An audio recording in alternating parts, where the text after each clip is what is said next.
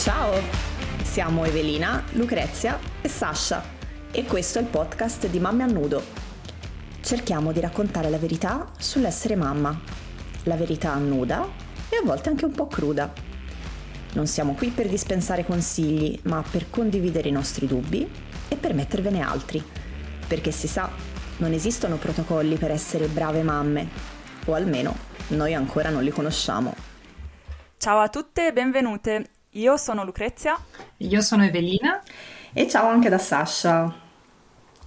Oggi abbiamo come nostra ospite Francesca Bubba, che con molta modestia si autodefinisce una giovane mamma che sta cercando di cambiare le cose che non le piacciono, ma mm, la sua descrizione è molto molto più di questo. Per chi non la conoscesse, eh, noi la vogliamo presentare come una divulgatrice, un'attivista che si occupa soprattutto di cambiare quegli stereotipi legati alla gener- genitorialità che fanno così tanto male alle famiglie, alle donne e poi alla stessa società. E, tra le tante cose che fa gestisce anche uno sportello gratuito di ripetizioni agli studenti della sua città, promuove valori umani molto importanti che vanno ben oltre il semplice concetto di istruzione. Poi c'è un progettino semplice semplice che è una proposta di legge, ma di, su questo non vi anticipiamo niente perché ne parleremo nel corso dell'episodio.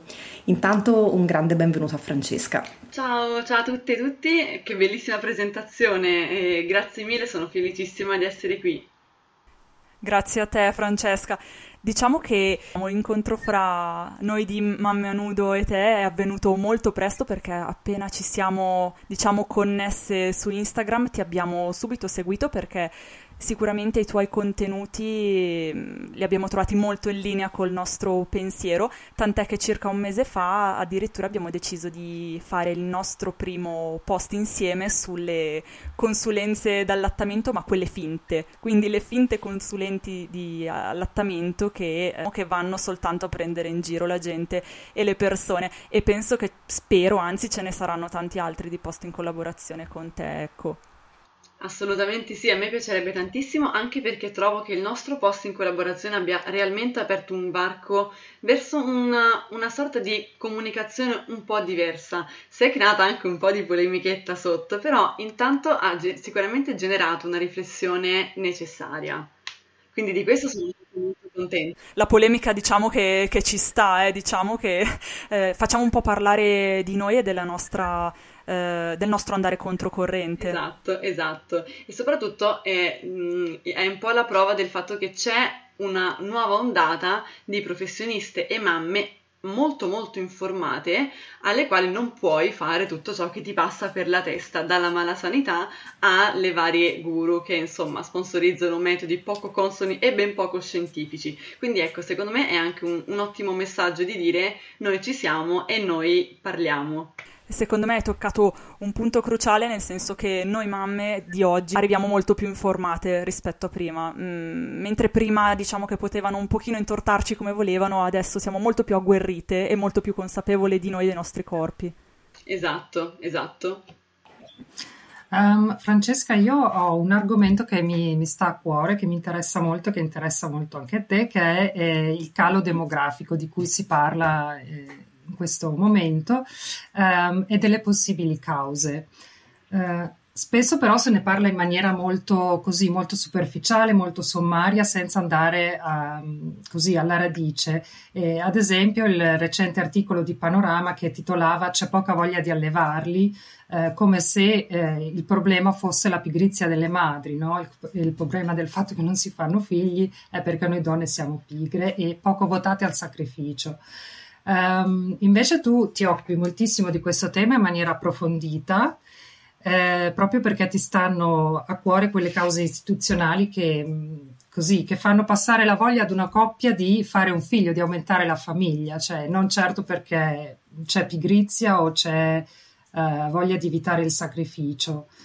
Che cosa mi puoi dire di questo argomento? Cosa, quali sono dal tuo punto di vista i motivi per cui una donna o una famiglia o una coppia non fa più figli o fa meno figli del passato? Dunque, allora questo è un argomento molto molto spinoso per me, quindi potrei dilungarmi, tanto vi prego di interrompermi se lo faccio. Eh, partendo proprio dall'articolo di Panorama che hai citato anche tu, direi che leggiamo quasi ogni giorno articoli, ascoltiamo uh, discorsi sul patologico calo della natalità italiano. Pochi però secondo me, e questo di Panorama mh, particolarmente, arrivano a quello che definisco il punto nevralgico della questione. Uh, possiamo parlare di scelta personale, prima fra tutte, ma per chi invece i figli e le figlie mh, li vorrebbe, ci sono ostacoli della vita quotidiana, ovvero precarietà del lavoro, reddito basso, uh, mancanza di, di nidi, di strutture per l'infanzia, scarsi congedi parentali e assenza di flessibilità negli orari di lavoro, proprio delle cosucce. E la figura statisticamente più interessata a questi fenomeni, ai fenomeni che ho citato, è naturalmente e statisticamente, ripeto, la donna. Ehm, in Italia la nascita del primo figlio vi do un po' di dati perché secondo me in casi del genere sventolare, tra virgolette, i dati alla mano è necessario perché è un po' la lingua universale, ecco.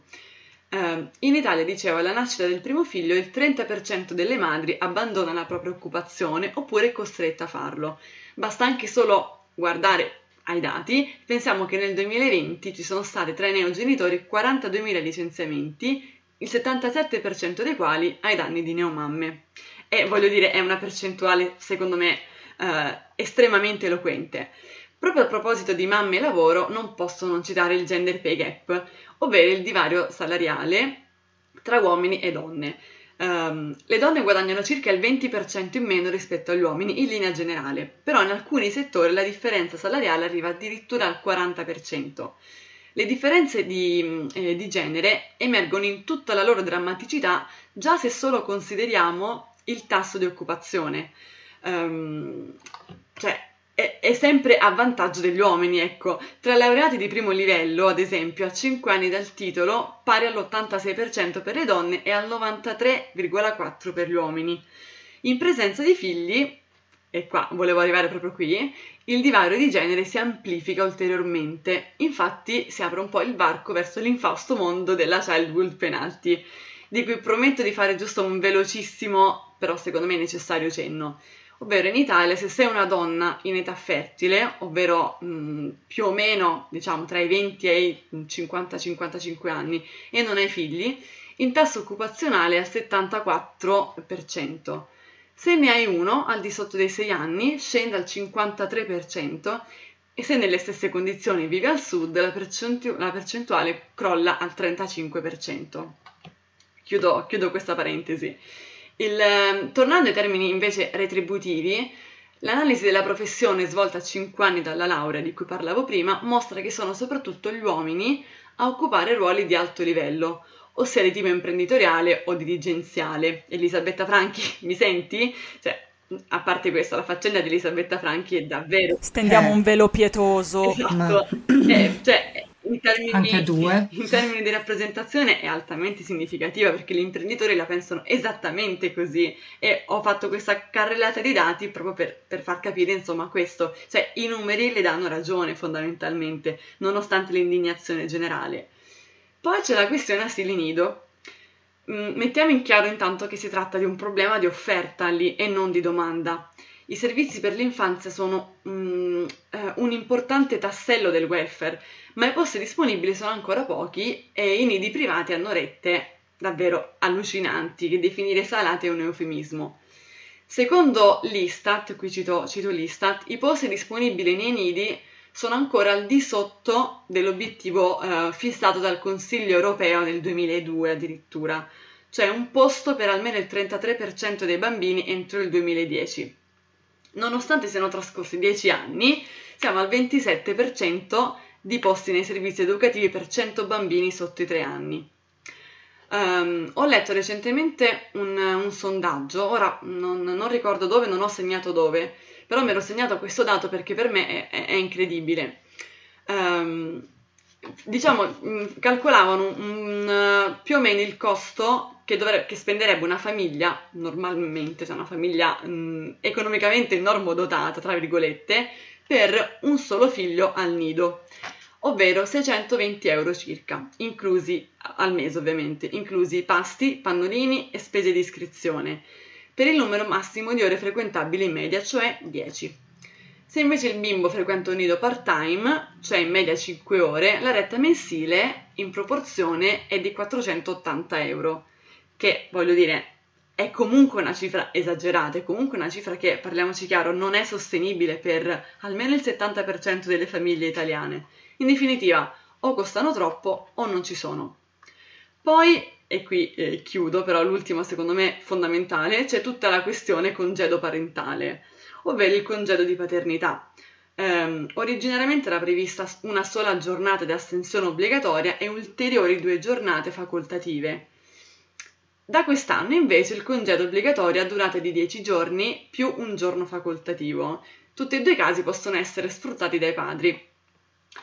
I dati forniti dall'INPS però in, questo, in, in quest'anno, nell'anno corrente, sulla fruizione del congedo degli ultimi in, dell'ultimo anno, scusate, rilevano una crescita del numero dei papà che se ne avvalgono, ma sono ancora troppo pochi, perché la notizia è che mh, i giorni ci sono, ma i padri eh, non ne usufruiscono. Quindi il problema in questo caso mi viene da pensare che sia soprattutto culturale. Sì, ovviamente anche di servizi, ma soprattutto culturale, perché altrimenti non esisterebbero padri che non si prendono i giorni di paternità.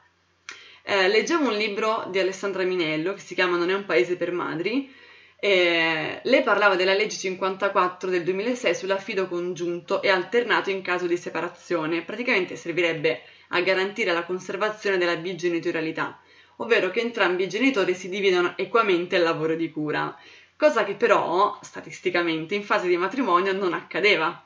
Ricordiamo che il lavoro di cura in Italia è affidato per il 75% alle donne, però ci, ci arrivo. Eh, ecco perché penso che occorra fare cultura e sensibilizzare sull'argomento anche in vista della piena condivisione della responsabilità genitoriale a cui tutti eh, auspichiamo. Secondo me siamo ancora un po' lontani dal modello nord europeo o dal modello spagnolo che dallo scorso anno ha concesso ai papà addirittura, mi sembra, 16 settimane di stipendio pieno. Mm, credo, credo che sia così. Sì, ma anche il modello francese dove infatti eh, i figli non solo ci sono, ma sono estremamente diffuse le famiglie con tre figli o anche di più, perché poi il fatto è che in Italia magari una la trova anche il coraggio di farlo un, fi- di farlo un figlio, ma prima di fare il secondo ci pensi veramente tanto tanto eh, perché vieni sommersa da una mole di, di carico eh, economico, mentale, di fatica che ci si ferma molto spesso a un figlio solo, non solo diciamo per scelta, ma proprio per, per necessità. Invece appunto nei paesi nei quali le cose funzionano in modo più ripartito su entrambi i genitori, la differenza si vede anche non solo nel numero totale dei nuovi nati, ma anche nel numero di figli per famiglia. A riguardo ho letto un sondaggio, secondo me molto interessante, ovvero il 46% degli italiani desidererebbe avere due figli. La cosa, un dato interessante è che però, mh, mm, insomma, queste statistiche, cioè le statistiche sulla natalità vedono invece una crescita dei figli unici. Questo dimostra che le persone vorrebbero avere famiglie numerose in Italia, ma non possono e non il contrario, come invece la narrazione, soprattutto di certi quotidiani, vorrebbe far credere. Inoltre le famiglie in cui c'è una prevalenza di più figli sono statisticamente quelle in cui c'è almeno una nonna che non lavora vicino casa tendenzialmente nonna materna e ehm, non tendenzialmente, ovvero sempre nonna, guarda caso, e mai nonno. Uh, da, insomma, tutto questo è vero, è gravissimo, però io credo che ci sia un fattore uh, per quanto riguarda il calo demografico in Italia addirittura più incisivo, che abbia un peso ancora più incisivo di tutto, uh, tutta questa carrellata di cose che ho descritto, ovvero che fare un bambino o una bambina non ha mai avuto un vero valore pubblico riconosciuto, cosa che invece ha. Però ecco, diciamo, mi, mi ci addentro dopo, non, non voglio arrivare subito con una carrellata di parole, però ecco, secondo me questa va inserita tra le cause insieme a quelle che ho in maniera generale ma onesta uh, affrontato sul calo demografico in Italia, ecco.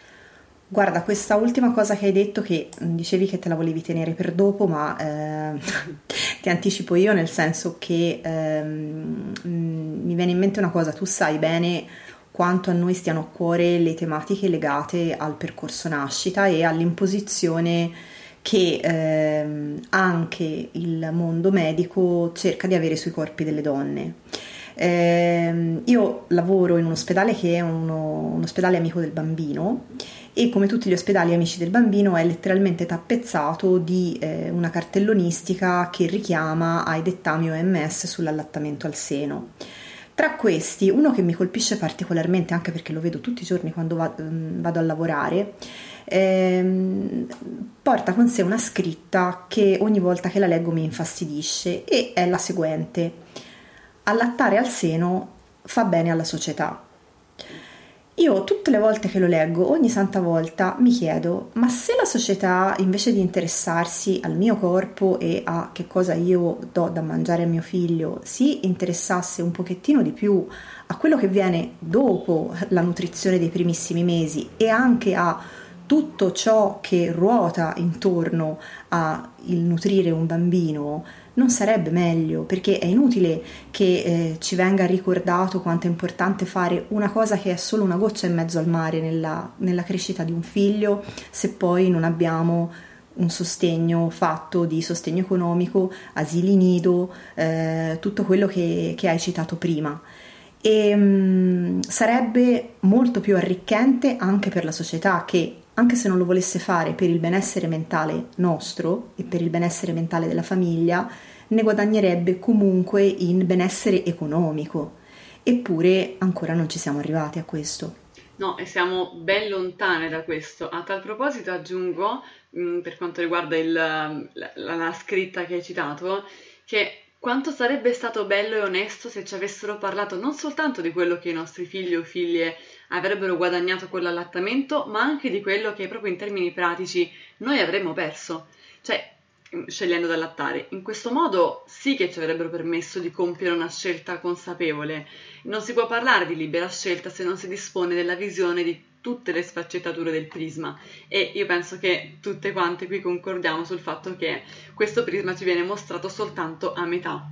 E, ehm, e qui chiude il fattore allattamento. Però ecco sì, sul discorso che tu dicevi mh, della, del welfare insomma che bisognerebbero garantire, penso che siamo ancora ben lontani, ma noto che siamo statisticamente lontanissime e statisticamente lo Stato messo quasi peggio, cioè forse noi e la Grecia in, um, in, Europa, però addirittura, come dicevo prima, in Spagna, non, seppure economicamente se la passino come noi, quindi non è una questione economica, è una questione proprio di, dare, di attribuire un valore a, a, una certa cosa, un valore che qui non c'è, perché ancora la maternità è considerata un privilegio, ancora è considerata una libera scelta, tutte cose che poi in realtà al lato pratico non, non corrispondono al vero.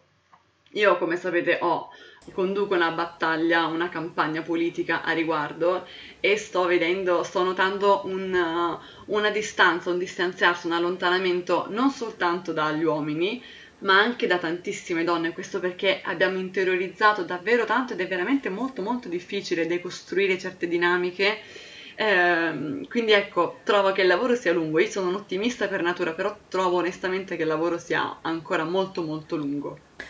Sì, a proposito di disparità, tu parli spesso di lavoro invisibile, tu eh, ovviamente eh, ne, ne, parli per rendere meno invisibile questo argomento, ehm, perché effettivamente quello che una donna fa, mh, ma per esempio anche lo stesso allattamento, no? quando lo si promuove, una delle, eh, delle cose che si dice più spesso è, beh dai, è gratuito.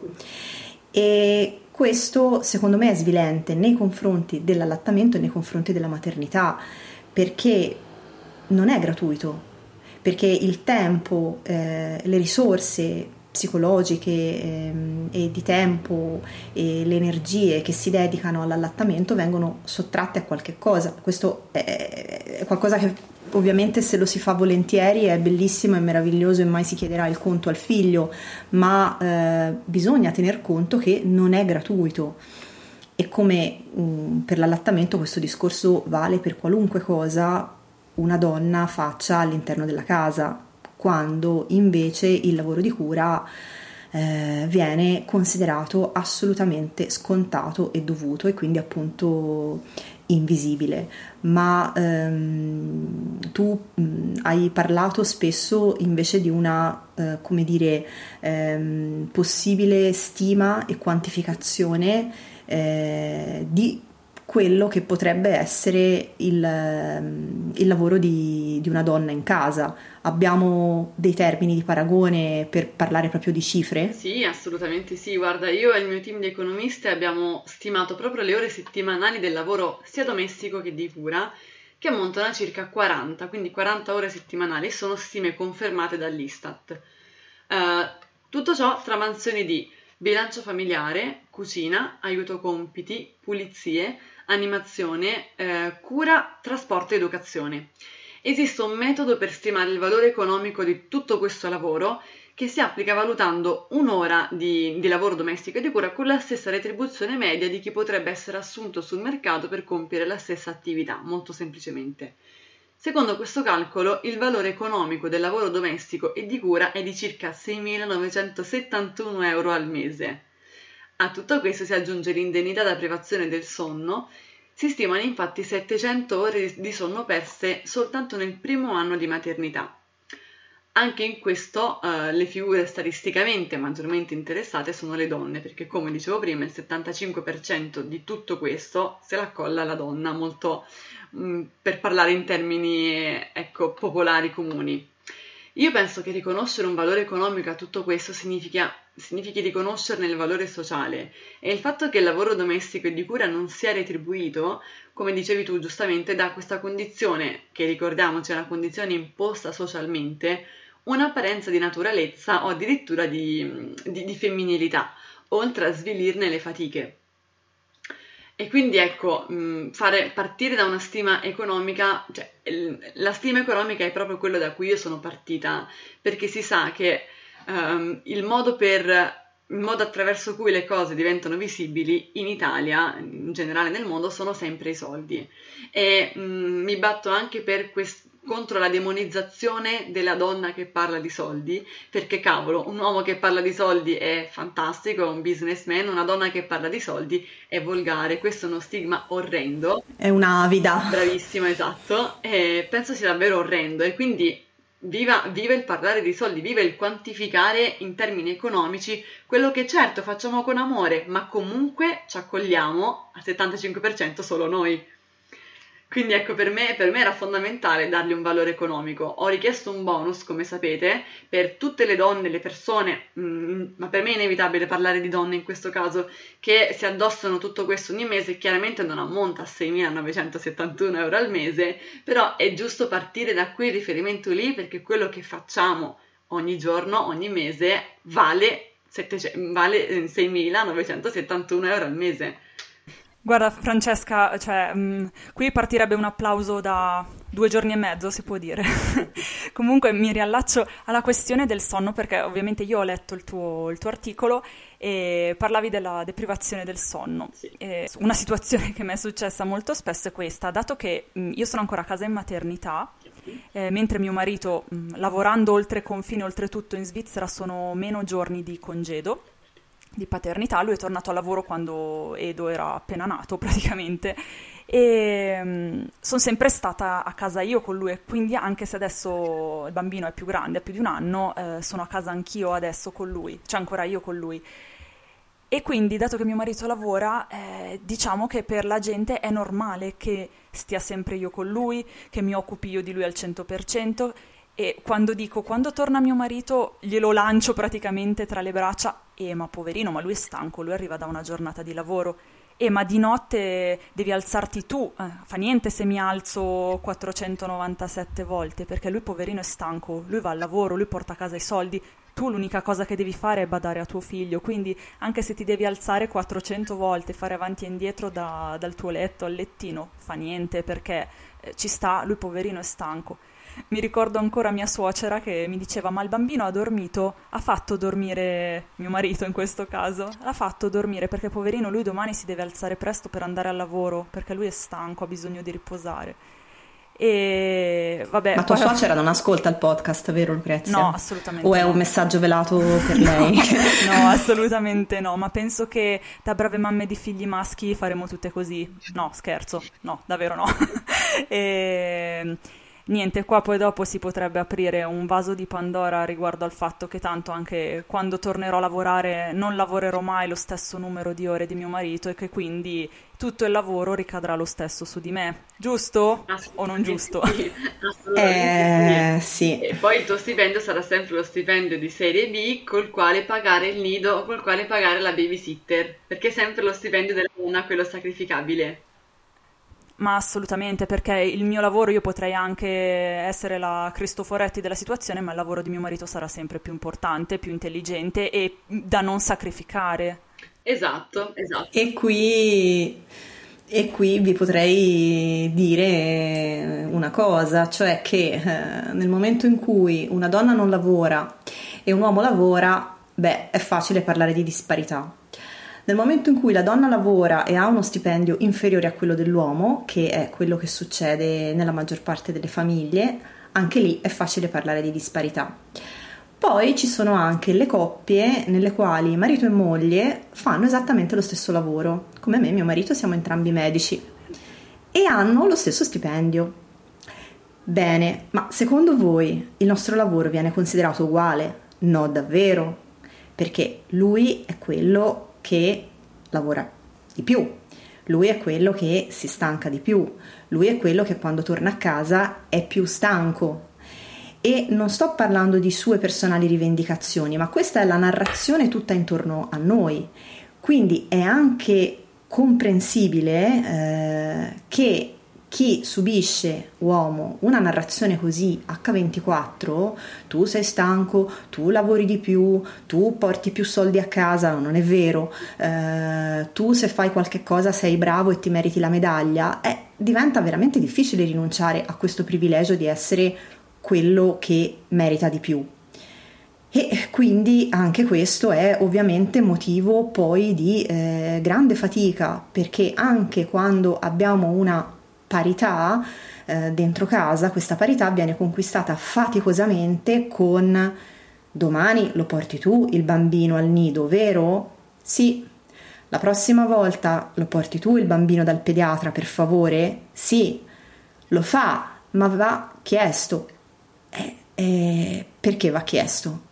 Trovo che la mentalità patriarcale, secondo cui è la donna che deve fare la maggior parte dei lavori di casa, sia in realtà piuttosto radicata nella nostra cultura e difficile da cambiare. Eh, ci sono ad esempio tante donne che prima di avere figli sono convinte di voler suddividere il carico lavorativo in maniera paritaria, eh, poi si scontrano con la realtà, eh, vale a dire compagni che o non fanno la loro parte o se la fanno la fanno male e addirittura si sentono storie di donne che solo con la separazione riescono ad ottenere il coinvolgimento del padre perché eh, a quel punto il padre si trova costretto a gestire il figlio in giorni determinati, ehm, che poi in parte è quello che è successo anche a me, ecco. È così, è davvero così. Guarda, mi vengono in mente centinaia di testimonianze di donne lavoratrici eh, che lavorano esattamente quanto lavora il loro marito, il loro compagno, comunque il padre dei loro bambini e bambine, ma comunque tornano a casa ed è scontato che si occupino loro di, che ne so, fare la doccia ai bimbi, eh, cucinare, mh, occuparsi delle pulizie, proprio perché alla donna non pesa, è una naturale inclinazione. Scambiano il, mh, il, lavoro domestico e di cura come se fosse, che ne so, una gravidanza o l'allattamento, una cosa che il, il tuo corpo fa semplicemente. Quando non è così, cioè è lavoro, a noi costa lavoro e dare per scontato che mh, noi fatichiamo di più, ah, partiamo anche dal presupposto che la donna va in pensione prima, anche perché si mette in conto, perché eh, ai tempi quando questa cosa è stata decisa, forse qualcosina politicamente, eh, almeno a livello ideologico, forse era, era, un attimino più considerata, ecco. Eh, dicevo, va in pensione prima la donna perché si tiene conto del fatto che si, ehm, si addossi tutto questo lavoro domestico e di cura gratuitamente. Quindi ecco, evidentemente è una cosa che agli atti, è una cosa che addirittura incide sul PIL, è una cosa che si vede, è una cosa davvero invisibilizzata ma non invisibile.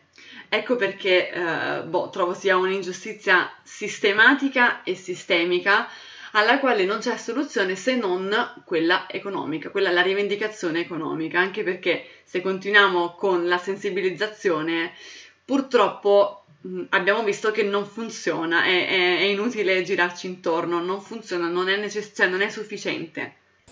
Ma eh, sai Francesca, la prima volta che ho sentito parlare della tua proposta di legge, eh, quindi quella di mh, mm, dare un compenso, riconoscere un compenso economico al lavoro di cura delle donne, eh, io devo ammettere, lo riconosco, che eh, first reaction shock, cioè il mio primo pensiero da brava donna che comunque ha interiorizzato il patriarcato più o meno come tutte, è stata di pensare, beh, però eh, scusa, l'ha scelto lei.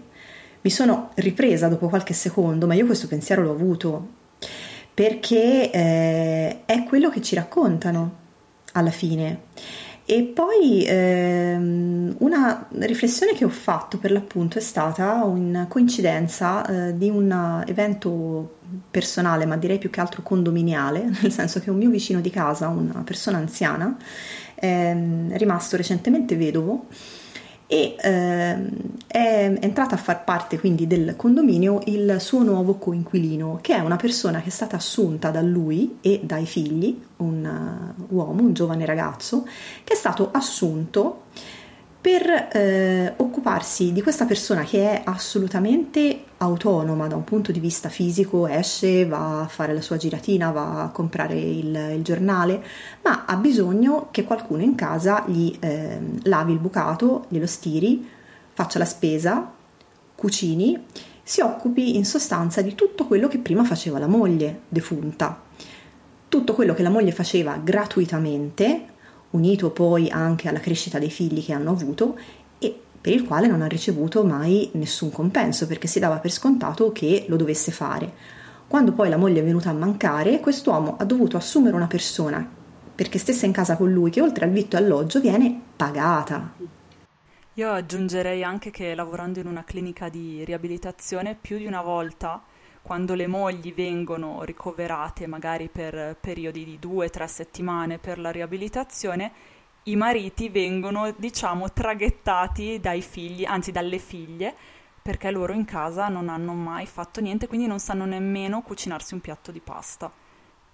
Certo, certo è così, ma non hanno mai dovuto imparare, anche perché eh, la prima cosa che si pensa, per rilattarmi al discorso di Sasha, quando un uomo eh, rimane vedovo è, oddio, ora chi baderà a lui, chi si occuperà di lui, chi eh, gli, laverà le camicie, chi gli cucinerà, cosa mangerà.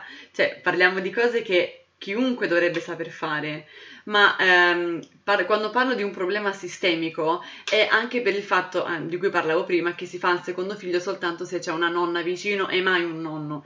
I, I, nipoti vedono la nonna che si prende cura e di conseguenza pretenderanno, tra virgolette, dalle loro mogli ste- lo stesso trattamento, lo stesso servizio. Ed è lì che anziché destrutturare, normalizziamo e um, perpetuiamo insomma questa cosa in eterno, in eterno fondamentalmente. Ma guarda che l'altro giorno fatto, sono andata alla festa dell'asilo di, di mio figlio, eh, da una bambina è venuto un nonno uh-huh. e un'altra mamma mi ha detto ah, ma caspita, il nonno, ma davvero? Cioè, quasi incredula, nel senso come se mh, mm, non potesse... Un personaggio esotico. Cioè, non so, chi, è? Un avvistamento, come i Pokémon rari qua mi sembra, non so, eh, cioè, mi sembrava una cosa normalissima. Esatto, ma come quando va un, un papà ad accompagnare la bimba o bimbo a scuola, si pensa sempre che, oddio, o è, è, un padre separato o è un padre vedovo perché è, è, davvero assurdo che vada il padre alla recita e non la mamma o entrambi. E, e, questa cosa io la sto notando particolarmente imperante in Italia perché ho avuto esperienza all'estero e devo dire che non è così tanto pronunciata, quantomeno, mh, quantomeno ecco, non così tanto, non dico che non esista, però in Italia e soprattutto al sud, io ora vivo in Calabria e soprattutto al sud, anche dalla mia famiglia d'origine, certe cose sono, è, è, è normale che le faccia io, come il discorso di Lucrezia prima della privazione del sonno. Cavolo, ragazzi, ma la privazione del sonno è un vero e proprio mostro, che solo chi ci ha avuto a che fare, io ho avuto a che fare solo per dieci giorni con la privazione del sonno e mai più, ma io facevo le acrobazie anche soltanto per guidare la macchina, per pensare lucidamente eppure dalla nostra società è una cosa normalizzata e glorificata, addirittura una mamma che culla il bambino, la bambina la notte è una bravissima mamma. C'è una sorta di unità di misura per cui più ci si sacrifica, più si è brave mamme. E questa narrazione secondo me ci espone a una vulnerabilità che non ci appartiene e ci allontana dall'autodeterminarci e, e, traveste da eroismo quello che di fatto è sacrificio. Perdonate questa piccola digressione, ma ce l'avevo qui dal racconto di Lucrezia di prima.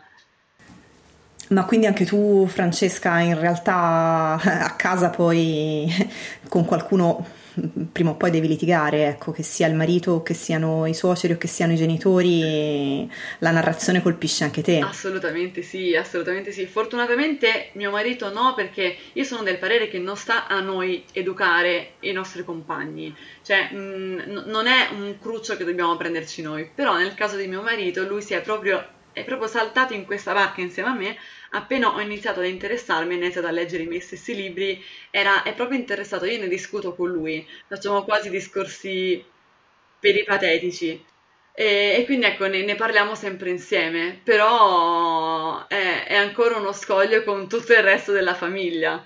Mm, anche perché quello che, che, dicevamo sul fatto che sembrano una, una rarità questi padri, eh, anche mh, mm, in quelle realtà in cui sembra che ci sia effettivamente una, una parità, eh, per esempio nel mio quartiere a me è capitato spesso di vedere ai giardinetti tanti padri, a volte più padri che madri però prima o poi nell'arco della settimana tipica succede qualche cosa eh, che dici no vabbè perché per esempio sabato io ero al lavoro tutto il giorno e mio marito è andato a fare la spesa col bambino e è tornato tutto contento dicendo ah sai uh, ha, ci ha fermato un signore un po' anziano al supermercato ci ha fatto un sacco di complimenti ha detto che eravamo una gran bella coppia vabbè ok. E mi ha detto che sono bravissimo Ora, ok, eh, l'aneddoto è tenero, magari questo signore un po' anziano ha, ci ha rivisto qualcosa anche di loro, chi lo sa, ma ho pensato, almeno un anno e mezzo, non mi ha fermato nessuno per dirmi ma come siete belli, ma che brava mamma che sei che lo porti a fare la spesa. Nessuno, magari mi hanno fermato per dirmi che era bello il bambino, ma non per fare un elogio a me perché io stessi facendo qualche cosa di particolare, perché effettivamente non facevo niente di particolare a fare la spesa, ma neanche mio marito. Esatto, esatto, il punto è proprio quello, è, è normalità, è quotidianità, però, però non lo è. Così come non è nulla di grave o strano se noi lavoriamo, ehm, e, e, non è nulla di eroico se, se, lo fa il nostro compagno, il nostro marito. Cioè io mh, ho fatto ieri un, delle storie in cui parlavo del senso di colpa quando una donna ritorna a lavorare, perché in questo periodo sto scrivendo quasi tutto il giorno e eh, sono riuscita solo ora da una settimana a questa parte a mm, zittire il mio senso di colpa che diceva cavolo lavoro, lavoro 5 ore al giorno esattamente come mio marito ma lui non si sente in colpa. Lui dice lavoro sto facendo una cosa bella per me, per la famiglia ma soprattutto per me. Allo stesso modo lo sto facendo io. Eppure eh, eh, a parte un mio collega un giorno fa proprio mi ha detto ma stai perdendo gli irripetibili momenti di tuo figlio in quelle 5 ore, magari dice, dice Fiore. E vabbè, lo vedrà il padre e assisterà il padre a questo irripetibile momento. E invece, invece no. Ehm, non, è, non, è, contemplato dalla società, così come è eroico un padre che fa la spesa, una mamma che fa la spesa e una mamma che fa la spesa, un padre che fa la spesa è un padre fantastico, un uomo meraviglioso eh, diciamo, è, è, ancora un po' tortuoso. Noi stessi siamo cresciute pure convinte che fare il bucato, cucinare, avesse un valore morale e che farlo tutti i giorni facesse di noi delle brave figlie, mogli o madri. Dobbiamo entrare un po' nell'ottica che eh, non fare il bucato, non cucinare, non fa di noi delle cattive persone, così come farlo non fa di noi delle brave persone. Allo stesso modo con i nostri mariti è molto semplice, molto lineare, ma cavolo quanto è duro da fare entrare in testa, è veramente molto difficile uscire proprio dall'ottica del, che vede la dedizione come un dovere che determina il nostro valore di donne. Allo stesso tempo abbiamo fortemente bisogno di, di, emanciparci, di autodeterminarci. Mm, tutto ciò però per noi ha un prezzo obiettivamente molto molto più alto. Piccola parentesi, è anche sulla base di questa consapevolezza che datori di lavoro storicamente pensano, hanno pensato di poterci assumere a prezzi più bassi ed è anche per questo che il raggio di possibilità di una maternità imminente eh, o scongiurata rappresenta un parametro di valutazione in fase di assunzione, a volte neanche neanche troppo celato. Scusate questa ennesima digressione, ma eh, appena mi, mi parte là io, io vado perché sono, term- sono mh, tematiche su cui veramente ci sbatto la testa tutti i giorni lavorativamente, personalmente e politicamente, quindi ne parlerei realmente per ore e penso che non, non, è mai abbastanza sentirselo dire, magari la centesima persona che ascolterà questo podcast, un minimo, un testa gli entrerà e anche noi stesse, cioè a me stessa ripeterlo tutti i giorni fa bene, sto riuscendo a interiorizzare un po' di più questi concetti. Sì, hai ragione perché siamo le prime a dover essere le ascoltatrici di questo, di questo messaggio. Eh, pensa che noi mm, con il gruppo Facebook mm, sul quale insomma ci sono anche domande private, a volte espresse in, in modo anonimo, eh, abbiamo più di una volta trovato delle ragazze che mm, ci scrivevano per mm, raccontarci tutto il loro disagio nel doversi occupare completamente da sole del figlio, dei figli, della figlia ehm, e che eh, dicevano di, non, eh, di aver deciso di non usufruire né di una babysitter né di un nido perché con il loro stipendio già basso ci sarebbero andati in pari se non addirittura in perdita. E da questo tipo di sfogo tu capisci fondamentalmente una cosa, che viene dato per scontato che eh, la babysitter o il nido lo si debba pagare con lo stipendio della donna, perché è uno sfizio che la donna si concede per poter avere un pochino più di libertà. Ma ora io dico, ma quando tu vai a fare la spesa, se eh, tocca a te in quel momento fare la spesa e la fai per la famiglia, ma lo fai con i tuoi soldi personali, è la spesa per la famiglia che fai con i soldi del bilancio familiare ed è la stessa identica cosa per tutto quello che riguarda il figlio o la figlia, non può essere il tuo stipendio personale, eppure molte di noi hanno interiorizzato questo, che ci si debba giustificare del fatto che non ci stiamo occupando H24 di nostro figlio pagando chi si occupa di lui con i nostri soldi personali. Bravissima, esatto. Mm, e infatti finché non si eh, ottiene un reale cambiamento, mh, mm, bisogna decostruire proprio alla radice la visione comune del ruolo femminile, altrimenti se anche riuscissimo ad ottenere, a disporre di servizi sociali gratuiti tipo ah, asili, eh, lavanderie gratuite, che ne so, mh, mm, si continuerà a pensare che è un favore che, fa, che si fa alle mamme, cioè lo Stato ci sta dando gli asili gratuiti mh, mm, e ci sta lavando i panni, tra virgolette, quindi dando le lavanderie gratuite, facendo, ci sta facendo un po' un favore, sta facendo una cosa che dovremmo fare noi. Invece non è così, sta facendo una cosa per la comunità, per la popolazione, non per le mamme, non per le donne. Non è una cosa che dovremmo fare noi, non è insita nella nostra natura.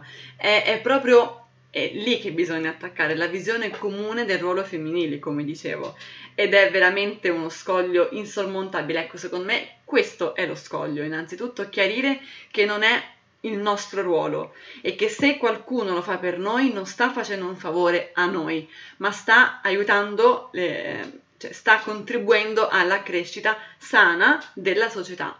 Quindi limitando burnout genitoriali, che sono quasi sempre burnout che ricadono sulla mamma purtroppo e soprattutto contribuendo a una sana crescita, crescita del, della futura società di domani, cavolo, perché è di questo che stiamo parlando. E cioè, avere un figlio ha un, un, valore sociale enorme, bellissimo, ma quanto, quanto, è stancante, quanto è usurante se ce ne occupa da sole. Le famiglie monogenitoriali, io ho a che fare spessissimo con famiglie monogenitoriali, ma come fanno? Ma come, come, come fanno? Com'è possibile? Grazie mille Francesca, sei stata super disponibile, gentilissima e chiarissima. Anzi, sotto il nostro podcast vi ricordiamo che lasciamo tutti i riferimenti di Francesca dove potete trovarla su, su Instagram, anzi seguitela assolutamente, sentite le sue storie, leggete i suoi articoli, interessatevi perché è solo l'inizio di una lunga battaglia. E intanto vi ringraziamo, vi ricordiamo che questo podcast è autogestito e autoprodotto, quindi se vi va lasciate un commento, metteteci una stellina, metteteci un like e seguiteci su No, nostri... che una, cinque stelline. Sì, scusami. Cinque ne vogliamo. Scusami, ho sbagliato, ho sbagliato. Metteteci 5 stelline e più e, me- e lode. E se volete seguiteci sui social, su Instagram e su Facebook come Mamme a Nudo e a risentirci al prossimo episodio. Ciao a tutti e grazie. Ciao, ciao Francesca. Ciao Francesca.